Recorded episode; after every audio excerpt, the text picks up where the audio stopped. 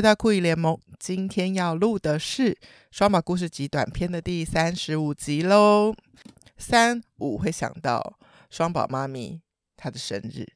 今天的这一集，我就先把它叫做“酷姨双宝相对论”好了。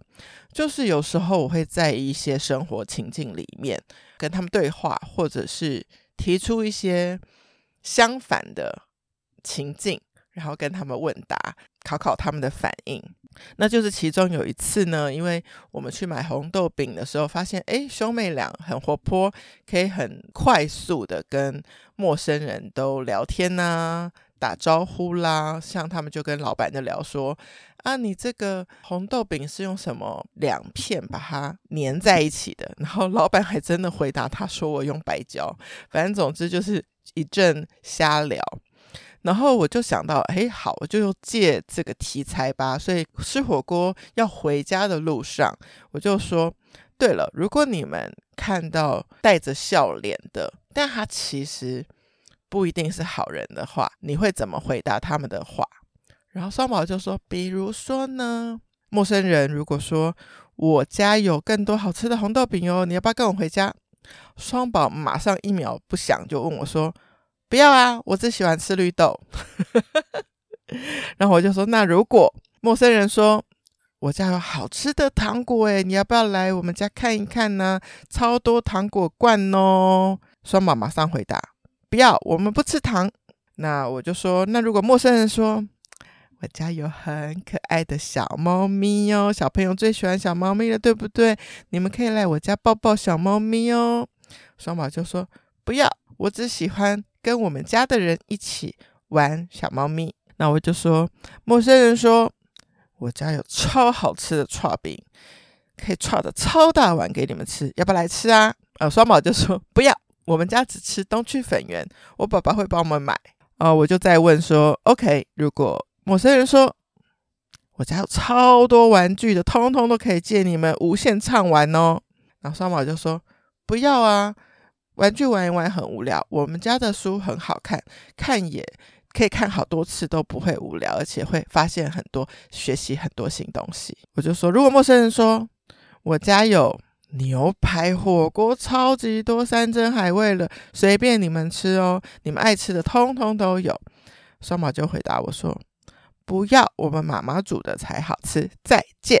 好，总之，其实我们那天应该是聊了十几个 Q&A，丢来丢去，快问快答。但是因为我没有当场录音或是写下来，就忘记了非常多个这样，所以有些回答我已经忘记是哥哥或是妹妹，然后我也忘记。他们确切的回答就是一个，这就是一个大概的回答。总之很好玩，就是这中途呢，因为我们有回去安亲班拿东西嘛，然后我就哎，还是我们把雨伞忘在火锅店，我们回去拿。总之有一个小事件发生，我们就暂停了这个 Q&A。然后结果我们这件事情结束了之后呢，妹妹还特别提醒我说：“那我们还要继续问呢。”就是我说问什么，我整个都忘记了。妹妹说就是那个。陌生人问问题那个啊，我说哦，好好好，我就再继续出题，继续出题。反正总之，我们大概丢接了十几二十题，直到就是我们到家，然后才停止这个游戏。然后我很喜欢这样子，就是酷姨双宝相对论，就是可能有些东西只是一个假设，但是在这个假设当中，我可以知道他们的内在价值观、他们的反应跟他们的表达是什么。而且他们两个很有默契，会轮着抢答。如果有一个答了，另外一个就没关系，等下一题。那或是其中有一个想不起来，另外一个就说：“那我觉得可以这样子。”所以你会觉得他们两个在有时候两个当然会有一些小口角，但是当这个坏人题出现的时候，就是会一致对外，就是兄妹俩会团结一起。来应付这些疑难杂症，这样子，我觉得这个是我很开心的事情。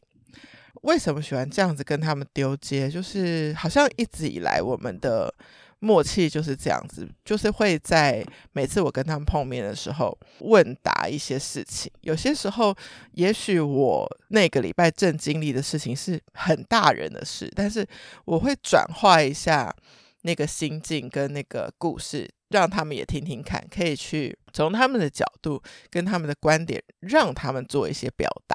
我也觉得很有趣的事情是，有时候我也听到一些有趣的答案。那我也喜欢他们两个彼此听到对方的意见。那我觉得总要是在一个陈述上听到不同，然后听到不同，然后尊重不同。然后你可能因为听到别人的而而喜欢别人的答案，那也是可以的。那或者是说，你听完别人的答案，坚持喜欢自己的，那也是可以的。所以那就是为什么我会跟他们抛接抛接，或者是说整个都问完之后会再来一个总结。那刚刚如果哪一题，那现在给你一个机会改掉，你会改哪一个？那也许他坚持不改，或者是他因为。累积了很多 QA 之后，想要改，那也是可以。就是希望在这个小小的机会里面，跟他们有很多的思考，在反思，在成立一些想法，在推翻一些想法，同与不同之中，去找到对其他人的意见的尊重与理解。你也可以继续保持自己是反对的态度。也可以，但是是很理性的去分析后面是为什么。好，其实也没有那么严肃，我就是跟他们丢接丢接之后，我就觉得嗯，他们反应很可爱，就这样子，那我就也很心满意足。对，就是能够珍惜吧，跟他们聊天的机会。其实我比较希望都是，如果有可以有机会的话，是请他们上节目，就真的在麦克风前面跟我对话。但是其实。就像之前 Ocean 有提过的那样子的情境，可能孩子不会很自然的聊天，所以他跟木木同学的方式就是反而是带着随身的那种小麦克风，然后去录影的时候也录，或是比较随机的录下来，会是比较自然的对话。这也是我在思考，我接下来要进行与小孩对话的时候，我要用用什么样的形式。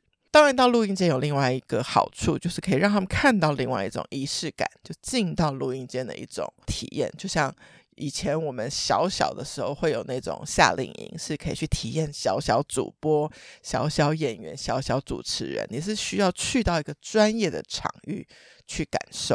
这一集的发想就来自我跟双宝的对话，酷姨双宝相对论。那未来也许有更多相对论的系列再跟大家分享喽。那如果大家喜欢，特别喜欢双宝故事集短片这个系列的话，其实是有一个特别的 playlist，可以在酷姨联盟的 IG 可以找到，就专门只听小故事。那就这样喽，希望你们喜欢今天的节目，也继续收听酷姨联盟。那我们就下次见了，拜拜。